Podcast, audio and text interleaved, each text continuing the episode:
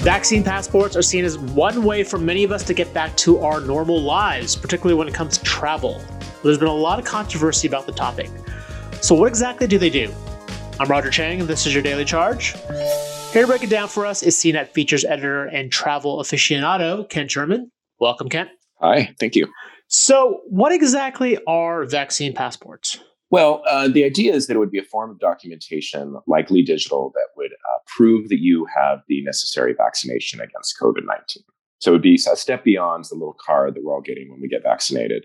Uh, this would be something that would be likely live in an app on your phone.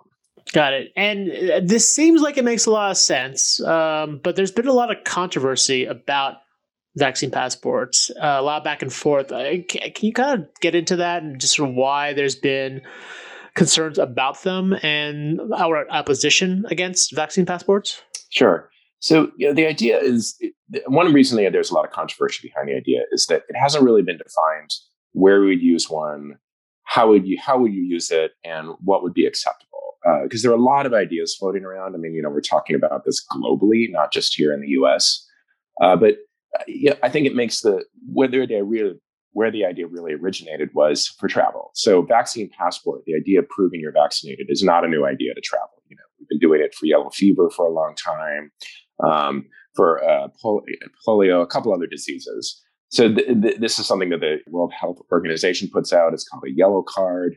Um, but th- so, so that's not new. But the idea is that this that for COVID, it'd be on a much, much, much bigger scale than ever before. Because right now, only a few countries have Uh, ask you to prove a yellow fever vaccination. What's getting really controversial is for use in more of a domestic or everyday setting. So this would be, gee, you're going to a restaurant, you're going to go see a theater performance, you're going to a sporting event. That's something that has not happened before. So the ideas are getting conflated when they really shouldn't be. Got it. So the the I noticed yes, uh, the term vaccine passport's been used quite ubiquitously, and there's a big difference between say international travel and you know whether or not you can go to the gym or the health club, and, and that I think at least in the U.S. that's where a lot of the confusion and concern stems. I'm curious where vaccine passports are actually being put into place. Are there government agencies or governments or countries that are moving forward with vaccine passports? Yeah, uh, Israel really started off with it. You know, Israel has uh, one of the world's best, best vaccination rates, and so they started off, and I think it's called a green pass, if I remember correctly. Uh, but this is something that allows you to uh, get into uh, theaters, synagogues, you know, events where there's or spaces where there's basically a lot of people crowded together inside, you know, things that you haven't been able to do before. So this allows you to just get in there if you have this card. Um, there are a lot of other places that are talking about it. The EU has moved pretty far along on having, I think, and theirs is called a green card as well, um, to allowing uh, right now EU residents and EU citizens to be able to skip quarantine retirement uh, requirements, excuse me, as they travel around within the bloc. Uh, but it's not being used and, and, you know, there's New York State has rolled out its Excelsior Pass, but the thing with it, which allows you to get, I think, uh, Madison Square Garden is, is allowing it, but they're also allowing you to prove a negative COVID test as well. So it isn't just it isn't just vaccination; it's a number of things. And without any government mandate from New York State, and you're not going to get that, or in the U.S. in general, there's nowhere where it's going to be it, it, really inhibits it really taking off as a thing. Yeah i guess the, that would be the concern for me because i read uh, i read in your story that you know estonia is trying something france is trying something but they're not all universal right? There there isn't necessarily a uh, a common agreed framework for how a vaccine passport would work especially digitally. Uh, i don't know if we could talk about that and issues about I guess compatibility across different countries or, or different regions. Yeah, that, I mean, the, the, standardization is going to be a big issue because there are a lot of uh, a lot of organizations and companies developing the idea of vaccine passports.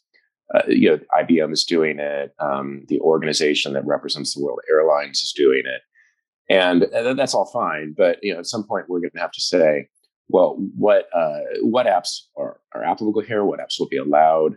And then um, what are what vaccinations are going to be allowed too because right now the eu is is is saying well we're not uh, russia's uh, it's sputnik vaccine i think it's called and i, I don't remember what the one from china is called but uh, they, those aren't going to be allowed but you know pfizer moderna these are. So if you travel around and i have a vaccine and then i try to go to one country and well it's not out allowed. Or and then if I try to go over here, and it's like so that that's going to be a, that could be a big, big a bit messy. Um, but when you have something like the size of the EU, and if they agree to something, and you know, yesterday we just saw, um, or just uh, France, you know, French President Macron said that uh, the he, France would ease restrictions on vaccinating Americans. You know, right now Americans can't go to the EU. Um, that would allow them to come over and uh, be tourists again. So, in, in that sense, it, it is going to happen there. Um, but a stand, standardization, that's something uh, they will have to figure out because it could just be messy. Right. And the, the other concern I've heard is the risk of, I guess, discrimination against folks who don't have this vaccine passport. Can you talk a little about that and, and what the issue is around that area? Yeah, that, that's that, that's just true. Um, so uh, it depends on you know there is, is the issue of discrimination as far as uh, if, if, if you're allowing only vaccinated people to do a certain thing well then people that can't get vaccinated either they're young or they're just not on the list yet or they are from a country a developing country where vaccines aren't available or but even a country like you know australia which has been really good about keeping covid down through border controls uh, their prime minister said last week that uh, they might get everyone vaccinated until the end of the year so you know even in developed countries you're having you're having issues where people may not be vaccinated as far along as other places.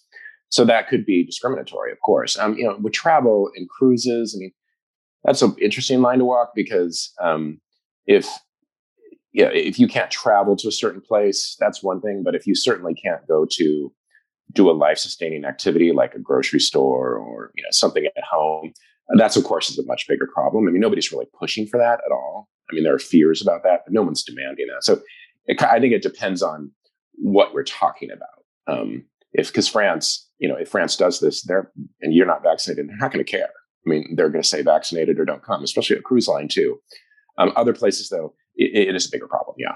And yeah, you mentioned cruise lines. Uh, what about airlines and other private businesses? Do you see them putting in place their own, I guess, vaccine passport policy, or would they, I guess, piggyback off of one of the country ones? Like, how do you sort of see that rolling out? Uh, I think with international flights, you are going to see it. I don't think you'll see it here domestically in the U.S. Uh, mm. because it just it just wouldn't use a pun, it wouldn't fly. Um, but with, uh, with, with Qantas has said that they will, and that makes a lot of sense given given Australia's success in suppressing the pandemic. But one thing you have to remember too is that uh, if if a country or a group of countries like the EU does say that does require vaccination, any airline flying people to that place, they're going to have to enforce that because if they deliver some, if they fly somebody to a place, and this is true for anything, like if you fly, airline flies somebody to, without the proper passport or visa, they have to fly that person home um, or back on their own account, on their own funds, and get fined for it. So an airline was going to have to do it if they if a country says so.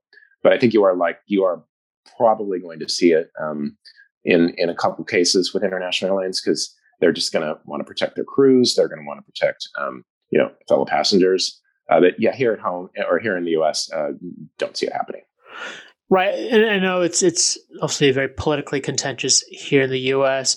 Do you see do you see usage of uh, vaccine passports or something uh, with smaller businesses or with maybe employers? Like, is there? I'm just trying to get a sense of what that's going to look like over the next six months, and whether or not some sort of vaccine vaccine verification system will be put in place.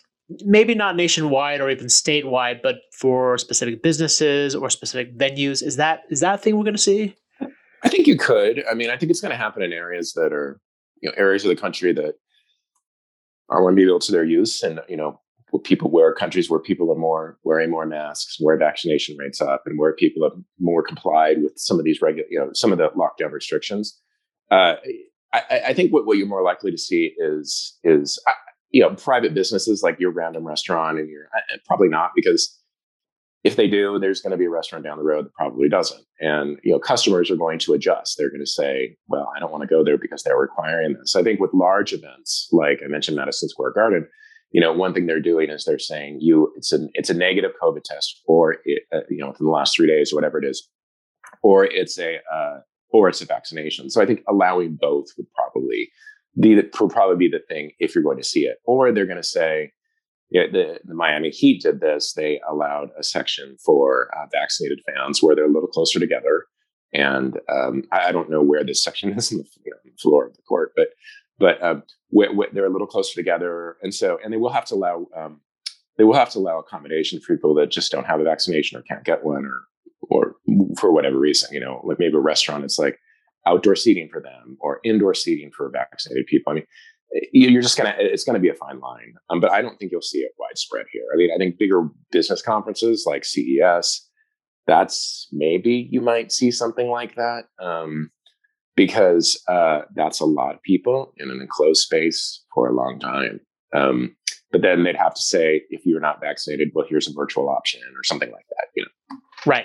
Right. Yeah, it's interesting to note Mobile World Congress, the the event that takes place in Barcelona. That's that's wireless centric. Usually happens every year. Was canceled last year. We'll we'll have a physical event this summer uh, interestingly, they're not requiring vaccinations, uh, although they are doing rigorous tests. But uh, there's been a lot of conversation or discussion about whether or not folks actually want to go. Uh, Kent, thank you for your time. This fascinating topic, and we'll see how this all evolves. Check out his full explainer on vaccine passports on cnet.com.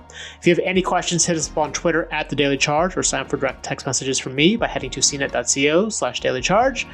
And if you like what you heard, please rate and subscribe to the podcast. It really helps us out. For the Daily Charge, I'm Roger Cheng. Thanks for listening.